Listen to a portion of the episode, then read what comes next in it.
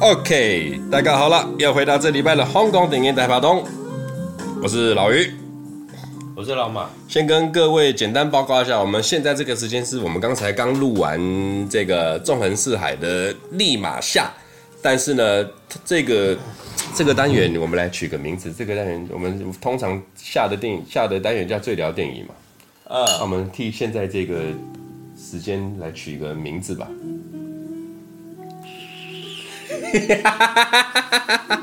我我我可以先讲一件我刚突然不是突然想到的事情，我我想讲一件小事，嗯，就每次在开场啊，啊，你都会讲，大家好，我是老于，嗨，你有没有发现我都会大概顿等一个两三秒，我才会讲，你大家好，我是老马，嗨，因为我每次都要想一下我是谁。因为这个名字虽然跟我自己有关系，但没有在用啊。哦，他这个艺名，哦、他这个艺名比较少用到了，就跟我一样。其实我老于，我老于这个名字只是否 Podcast 上面用而已，所以我可以很明确知道，我在我在做 Podcast，在录屏录节目的时候，我就是老于了。然后我就对老人家记忆力比较差，所以就讲就没有那么顺畅，还要思考一下哦。对，我是老马，对。其实没事。这礼拜好，这礼拜这礼拜我我个人异常的兴奋，因为其实我是一个体育迷呀、啊，我是个体育迷。然后呢，这礼拜刚好世界棒球经典赛开打。哦，对。前天呢，我每天都在赶下班，赶下班看棒球。赶下班。然后如果来不及下班的话，我就在车上听看直播。对。一直到啊，第一天我们中华队打输巴拿马，那在昨天呢是。压倒性的胜利，干赢意大利。我个人非常压倒嘛。哦，有啊，十一比七打了三发全垒打。还有十一比七不算。林志伟、张玉成极力击到公冠。好了，不管，啊、反正今待会待会七点要对荷兰啊，大家对中华队加油一下。直播啊，你现在讲这他们听到已经什么事啊？你不要当你在直播好不好？对不起，对不起，我太兴奋了，我太兴奋了。其实你突然我突然这样想到哈，以香港为主的。体育型电影倒还真的没有，就算有，也不是一个很当红的一个主题。我们能想到应该只有少林足球吧？哇哦哦，那这个，但你这样讲，少林足球一部就可以顶到，就就就流芳百世了啊。对，问题是没有其他的了。也许有啦，但就是太冷了。香港好奇妙。哦，你说什么？哎，那个谁？周董去演的那个什么篮球的，算了，那个那个那个，别提了，别提了，别提了，别提了，别提了。其实哈，香港很很奇怪的一个地方，他们的运动倒不是这么的，最流行的就足球了啦，最流行的就足球。对啊，最流行的就足球。那你大家都在踢足球，真的有把足球翻拍出来，除了你刚刚讲的星爷的少林足球以外，大部分在香港电影里面有足球出现的东西啊，都是赌片呐。我买巴西三千万啊！我赌德国两千万，还有那个四大探长类型的电影里面，偶尔也会出现啊，也是踢球啊。对，他们就是踢球啊。因为香港最，因为其实老实讲，香港很爱踢球。香港是英国殖民嘛，那踢球这个运动算是也是西方来传承下去。我据我所了解，据我所了解。是这么样子，嗯，那以香港真的，我据我所知道，他们真的最疯的就是足球了，嗯，最疯的就是足球，所以你常常看他们在世界杯什么的等等啊，不然就跑马，哦，但跑马是澳马，澳门啊，跑马是澳门，不是香港有，问题是那不是运动啊，因为那很单纯在赌而已啊，嗯嗯嗯，他们又不是自己下去跑，对耶，香港好像真的只有足球是特别的热门，其他你看什么篮球、棒球什么的。都没有啊。真的都没有，我们我们不知道啦。啊，那个之后香港朋友来，我可以问一下。但第一你也可以讲，因为其实香港的他们的地方不大，你要发展其他运动，的确也的确。你讲真的，你在香港盖一个棒球场，他妈的就占了市市占比就占多大去了？应该会被骂翻吧？对啊，对啊，很多人都没地方住，你还盖棒球场？是啊，是啊。那最近聊到香港电影哈，跟各位推荐一下，我最近有看的几部还不错的。啊，有空可以去看一下。那之后我们有时间再排进我们 rundown 里面细聊。第一部就是《正义回廊》。嗯，《正义回廊》这部电影哦，我这非常的推给我，我也推给老马看，大家就找时间可以来看一下。这部电影哈是真人真事改编的。那这部片我当初我自己在家里看的时候，哇，看的心情很沉重。嗯，看的心情很沉重。它因为第一个它是一个悲剧电影。嗯，然后在悲剧电影里面，他我觉得近几年来的香港电影让我又看到了希望。所谓希望是什么？就是。呃，我们都知道，香港最强的电影，也是在我们这个频道常常一直在聊的电影，就是在八零九零年代那个最辉煌的时代。嗯、香港电影最辉煌的时代，那个时候电影，不管你我们讲好片、超强的片、跟粪片、烂片、干片，都有拍出他们的水准。嗯、就干片特别好笑，第四台重播我们一定要得看；好片拍的特别好，我们重播也一定得看。但自从呃讲难听一点，两千年后的电影。甚至到两千一零年后的电香港电影，说真的，嗯，我一直都没有看到当初我对香港电影的热忱，嗯，没有。然后一直到最近的很多很多部电影，譬如说，呃，我刚刚讲的《正义回廊》，嗯，跟譬如说前前前三四个月我们聊到的这个。那个那部搞笑叫什么来着？《饭戏攻心》嗯，或者是《饭戏攻心》的黄子华后面在去年演的这部这个《毒蛇大壮》，《毒蛇大壮》也是我一直在等有有没有《毒蛇大壮》哦，《毒蛇大壮》这部电影也不简单哦，它是目前香港电影影史上哦，我说影史上不光不光是香港电影，它还有包含好莱坞电影，就是所有的票房，全世界票房在香港，它目前有挤进去前十名的，而且它才是去年上映的电影。挤进了香港目前票房前十名，它前面的对手有谁？什么《阿凡达》、嗯，《复仇者联盟》、嗯，等等的这种史诗级的电影，他已经挤进去前十名。这部《毒蛇大状》也是以后有机会的话，我们有有有通路有管道的话，可以观观赏到的话，也可以拿出来跟各位聊了。那这前十大还有其他的香港电影吗？我忘记了，我那时候突然瞄到了，但我记得前面几乎都是好莱坞的啦。嗯，就什么。复仇者啊，阿凡达啊，等等的，嗯，这部毒舌大状也是一个很值得探讨的。然后我那天突然讲到这个复仇者，我突然想到，以我们呃，我们当然资金方面跟拍摄的导演跟投资方这个地方，我们先暂时略过。如果要是愿意有人做的话，我们上上礼拜聊完跛豪的时候，我突然有个想法，哼。如果我们现在如果有投资方愿意在香港来玩一部真正的，你要把四大探长跟跛豪的宇宙做出一个很完整的重新拍，不管以前的就像复仇者一样，以前的钢铁的美国队长在拍怎么烂真的那不讲，我们现在重新来开一个新的宇宙。然后呢，我们譬如说我前面先拍一个跛豪，然后再拍一个严童，再来拍一个马氏家族，然后再拍一个雷洛。然后再把前面四个再嘎在一起来演一个，那个就是类似复仇者联盟，嗯，就是一个一个接一个角一个角色，一个接一个角色，接一个角色，然后最后再统整统整起来演一出复仇者，嗯，然后之后呢再往下交代，因为通常像不管是雷洛普豪他们那个宇宙也好，因为故事线太过庞大了，那你要不然浓缩在，你看像普豪两个半小时的电影就已经是很浓缩的浓缩，但是他很多东西都没有讲的，对。那你如果去把它拆出来做一个个人的传记，然后就是譬如说，哦，我们先拍一个钢铁人，再拍一个美国队长，再拍一个什么什么，然后再拍一个复仇者。那以这一个方式来重新做四大探长普豪这个 IP 的话，哇，我觉得会挂，怎么说？当然会挂，因为他们在同一个时代。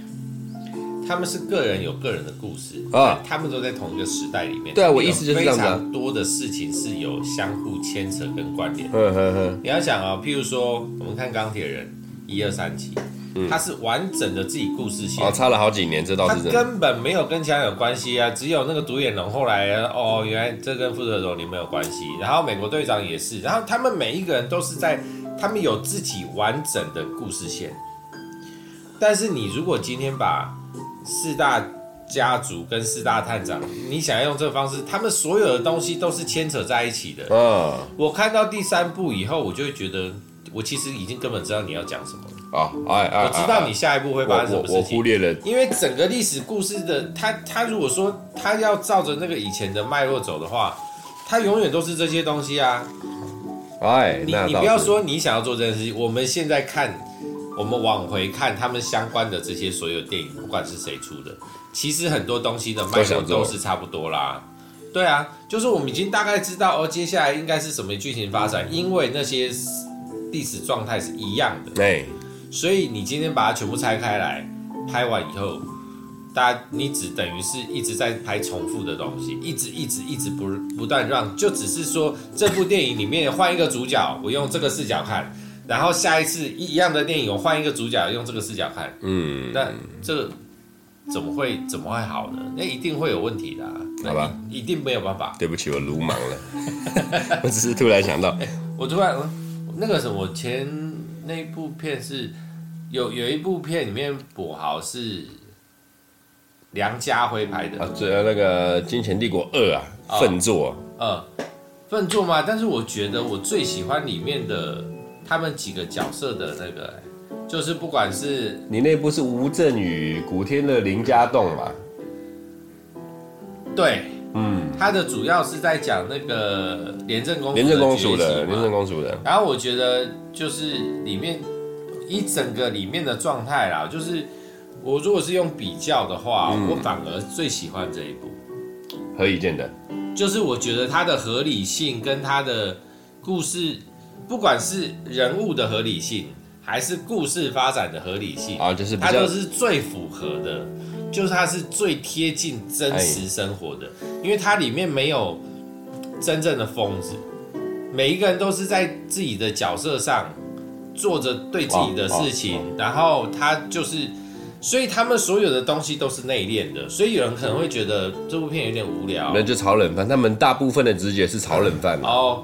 但是我觉得，因为可能我们我我在看已经不会觉得我不管先后，对，我就是很单纯看，然后去做比较，然后每一部电影对我来说，的确以他出的时间跟题材，他的确完全是在炒冷饭。但是我觉得以单纯一部单独一部电影跟其他的同样题材电影这样拍起来的话。我我觉得这部片对我来，我反而是最喜欢这部片。哎、欸，我个人是就是跟前面的比较起来啦，嗯，而且我是比较喜欢《金钱帝国》了，因为《金钱帝国》一太不合理啦。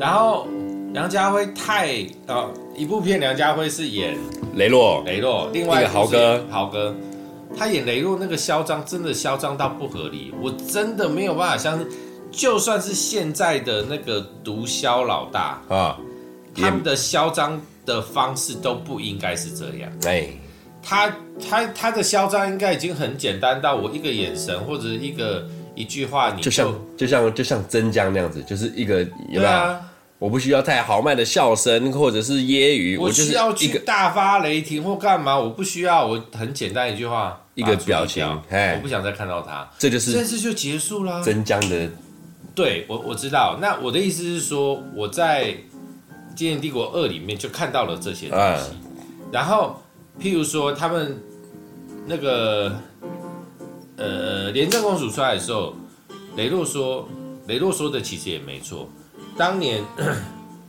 在香港的警察的贪污到底是谁开始的？其实是英国英国佬开始，鬼佬开始的。那英国人开始的，其实。以华人的角度来讲，我为了稳定，然后我为了让区域安定，我做的这件事情其实是对社会有帮助。哎，我不这样做，其实我根本做不到这件事情，因为我要我要安抚上级嘛，我要搞定下级嘛，所以我的这一套制度是符合当年那个年代的。所以他们只是那个时代下的产物，而并不是他真的刻意为之的。刻意为之，他并不是坏人，只是说他们到后来被。钱蒙蔽了某一些东西，当然了，有钱能使鬼推磨嘛。对啊，所以那些东西都超合理。那只是说，你看其他的片，不管是不管是哪一个跛豪，或者是他们的那个情绪的那个大放，我就觉得这个不合理吧。嗯，对啊，我们那时候讲跛豪也是一样的意思啊，就是我觉得那个角色他太放了，已经放到有点不合理。他怎么有可能是这么棒的个性，他还可以活那么久，然后可以越做越好？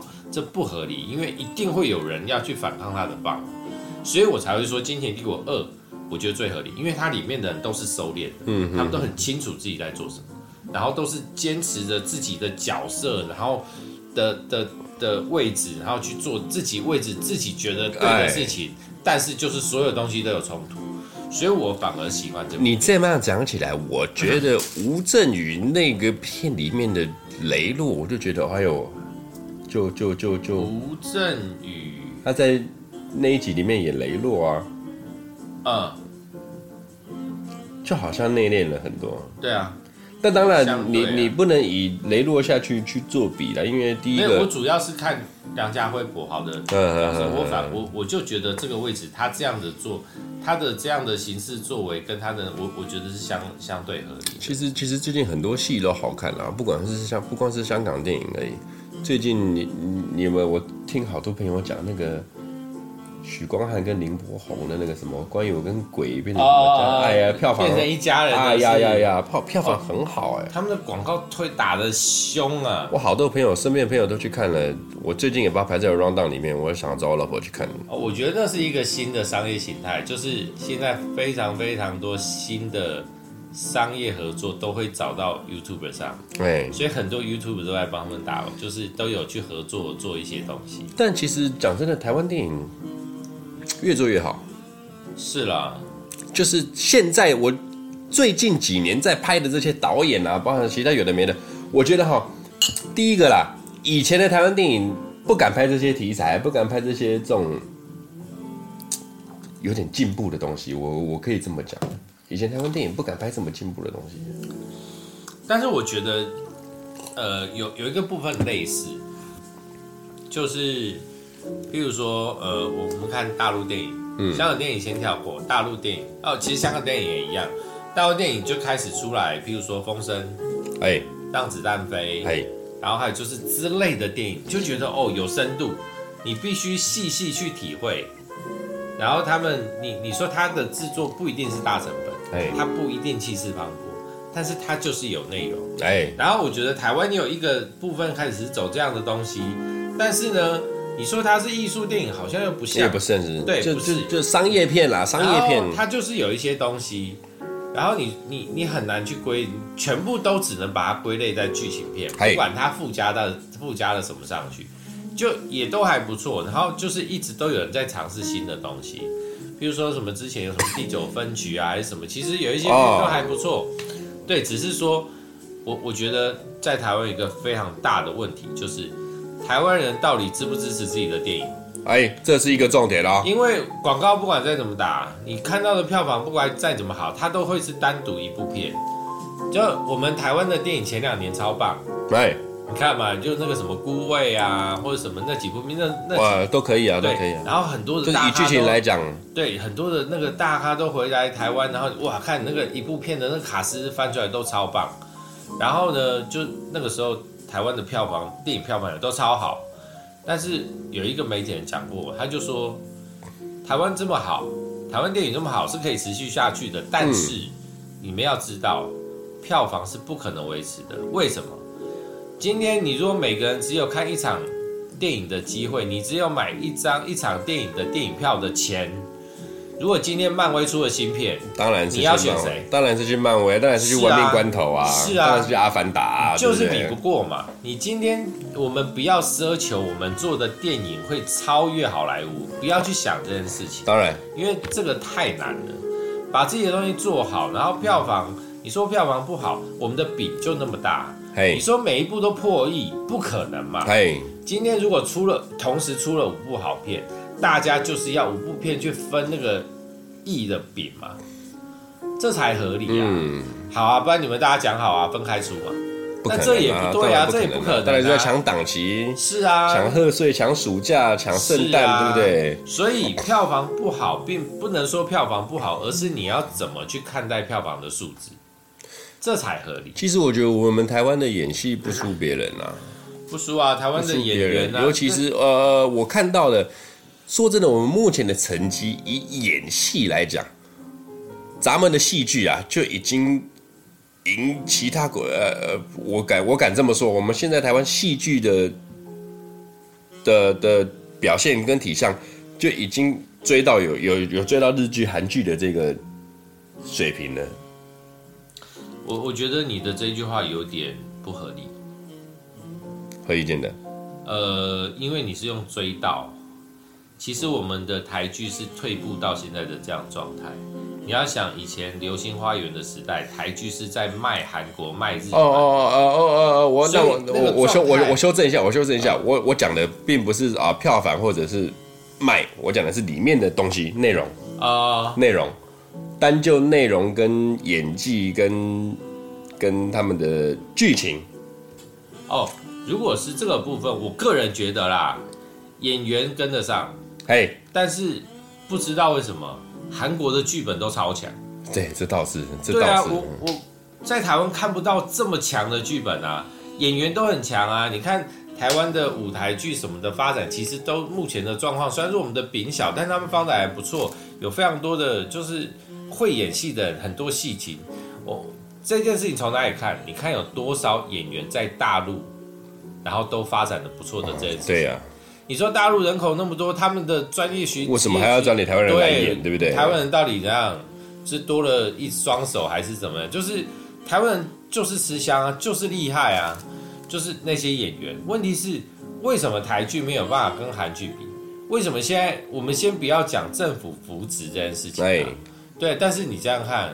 政府的扶持这件事，我们跳过以后，为什么台湾还是这么喜欢看韩剧？我也喜欢看韩剧啊，我也，但是我会挑。为什么他们的剧本这么强？你看，但是很多东西都有相关呐、啊。他们现在不管是日本还是韩国啊，我讲，譬如说《梨泰院》啊，还有一些经典的，他们都是从他们的漫画改编，从他们轻小说改编。台湾的这种文化的能力就没有办法拉起来、啊，还少一点，啊因为对，就是少一点。就这不止少一点，还少很多点。然后你先看 Netflix 上有很多很就是还不错的，不管是呃漫画呃动漫，哎，就是那种小品的，小东西，十二集、二十四集，那全部都是从不不不管从轻小说改编来的。他们的那个文化就是这样啊，我这边做的好，我就开始改，然后加一点东西，然后他们做的好，这跟我们前面讲到呃，我们翻拍是上一集讲的嘛。这跟我们讲到的翻拍、复刻、复刻、复刻是不一样的东西，他们是赋予这个东西一个新的新的东西。对啊，所以都会超强。但是为什么台湾做不到？不要说政府不扶持，没有经费啊，但是完全没有看到一点点东西啊。但你看韩国的东西跟这个日本的东西，我都觉得超厉害。我觉得我们输的是在团队啦，幕后制作。我们的演员是没有问题的。嗯，我我觉得不知道为什么，就是很多事情都是到后来，如果讲到民族性来讲，啊，确实，中国人都是看，呃，我可能有一点政治敏感，我要跳过台湾人，不是。台台湾人，台湾人最终都是看到个人，我们不会看到更大的东西。其实亚洲人都有普遍这样的通病，嗯，我们没有办法把眼界真的放大，我们都觉得把自己事情做好，然后只要有一个人出来，他想要改变业界、改变世界，你们就会觉得这个人是伟人，哇，他好厉害哦。但是自己从来不会想着去做，对啊，因为连就你就会自己想啊，从自己开始，自己都做不好，怎么去影响别人？问题是自己哪有做好的一天？如果你的要求很高的话。可以，对啊，就每个人观点不同了。好的，这是我对我自己的想法。好的，OK，最后几分钟的时间跟各位聊聊，我们下个礼拜要聊的电影就是延续纵横四海的周润发发哥还有钟楚红红姑的一部电影，叫做《秋天的童话》。我之所以把它选为流氓大亨啊，流流氓大亨秋天童话一样，意思一样。我我之所以把它选为。纵横四海的下一集，原因是因为，嗯，他们有点冲突。第一个冲突点是一个是很唯美的爱情片，一个是侠盗动作片。OK，再来第二个是，他们都是在外国取景，一个在法国，一个在美国，但是他们的制作成本跟他们的拍戏的过程差距极大。一个是富翁等级，另一个是。哇，对，那个富翁的富的程度真的是。另一个是连小康都生不出来，那个中低收入户的拍法。哦，那我个人觉得秋天的动画，我老实说，在我这个频道，咱们香港电影大排档刚做的时候，前几集我已经看完了两三次，但是我一直不敢做，因为那时候老马还没跟我一起玩，我自己一个我没有自信把它做好，所以我一直放在我的口袋名单里面。这一部片哈，小时候。我在第四台看过，但是我通常看完就把它转掉了。我小时候哪看看完就转掉？不，没有看完，看一分钟就把它转掉了。我小时候哪看那些东西？我小时候当然看《最佳损友》啊，当然。你现在还看得下去？你现在看得下去吗？我现在看得下去啊。哦，你有你有进步，你有进步。长大了，长大了，对不对？我小那时候，当然我一定是看周星驰，不然就看王晶《最佳损友》。真的。现在不行了，我跟你讲，《秋天童话》真的是为之经典，为之经典。当然，《秋天童话》它后面。因为它这个 icon 太经典了，它还有被很多人恶搞，像王晶就很喜欢恶搞这个《秋天童话》。他在他后面很多的，譬如说金装追女仔啊、嗯、等等的什么电影里面，他都有拿他的东西出来，他的桥段去消遣，对哦，很好玩，很好玩，很好玩。我没看过，所以我不知道。好，OK，没问题。《秋天的话非常推荐给各位啊，Netflix 上面就有了，非常的方便啊。大家看原因，看完原因之后呢，这一部其实讲一个移民的事情啦。就是那香港人那时候去到国外，去美国，然后钟楚红，钟楚红她是一个为了爱，为了她的男朋友去到美国的人，嗯，就是去美国找她的男朋友，然后到美国之后找到了遇见了周润发，周润发是在那个当美国那边的唐人街的一个小霸王，小霸王。就是哦哦，嘿嘿嘿，类似那种。地头蛇的小概念了，然后他在那边，他是一个蛮讲义气，然后他都会接济那些从香港远道而来到美国的的的同乡啊，这样子。那这部片呢，《秋天的话》对我来讲拍得非常好，尤其是我看完一次之后，我大概去做了一下功课，我上网找了很多，比如说他们当年拍摄的片段等等的，呃，YouTube 很多那些导演这样，我发现我感这部片在这么拮据的状况之下，可以拍出这么好的。这么好的反应，我真的觉得这部片真的很屌。这部秋天的话，台译《流氓大亨》，你在 Netflix 上面找的话，就是《流氓大亨》，绝对推荐给你们。钟楚红跟周润发的超级经典作品。那大家看完之后，去感受一下里面的 romantic 浪漫爱情。然后下个礼拜大家去买点酒，在假日每个礼拜都要买酒啊。这是这是常规，对，OK 啦，就秋天的童话，大家去看，然后下个礼拜我们再来聊聊这一部电影里面你所看到的东西，绝对让你值回票价。我们这个频道完全推广这种美好的事物，不光是香港电影，当然香港电影是主轴啦。任何的电影，我们未来有机会的话，每个国家的。没有，我们可能从从那个台剧跟陆剧开始走。哎，也有机会，也有机会，啊、反正就瞎聊啦。对啊，对啊，对啊。哎呀，哎呀。文化比较相近，我们比较有办法，不然他们藏太多内梗，我们都看不出来，就麻烦。对，OK，秋天的话在这边推荐给大家，有空的话看一下，下礼拜陪我跟老马最聊秋天童话。感谢各位.再会，晚安。哎，是晚上吗？哦，我们是晚上了。哇，爽了！你老婆要点餐了？点什么餐？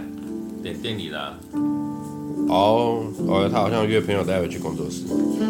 工作室还是店里？工作室。哦。那你等下回家吃吗？我在这边陪你啊。那要吃什么？都可以啊。还是叫你老婆多点一点的。就叫他点夸。对啊，你在突然问我要点什么，我也不知道。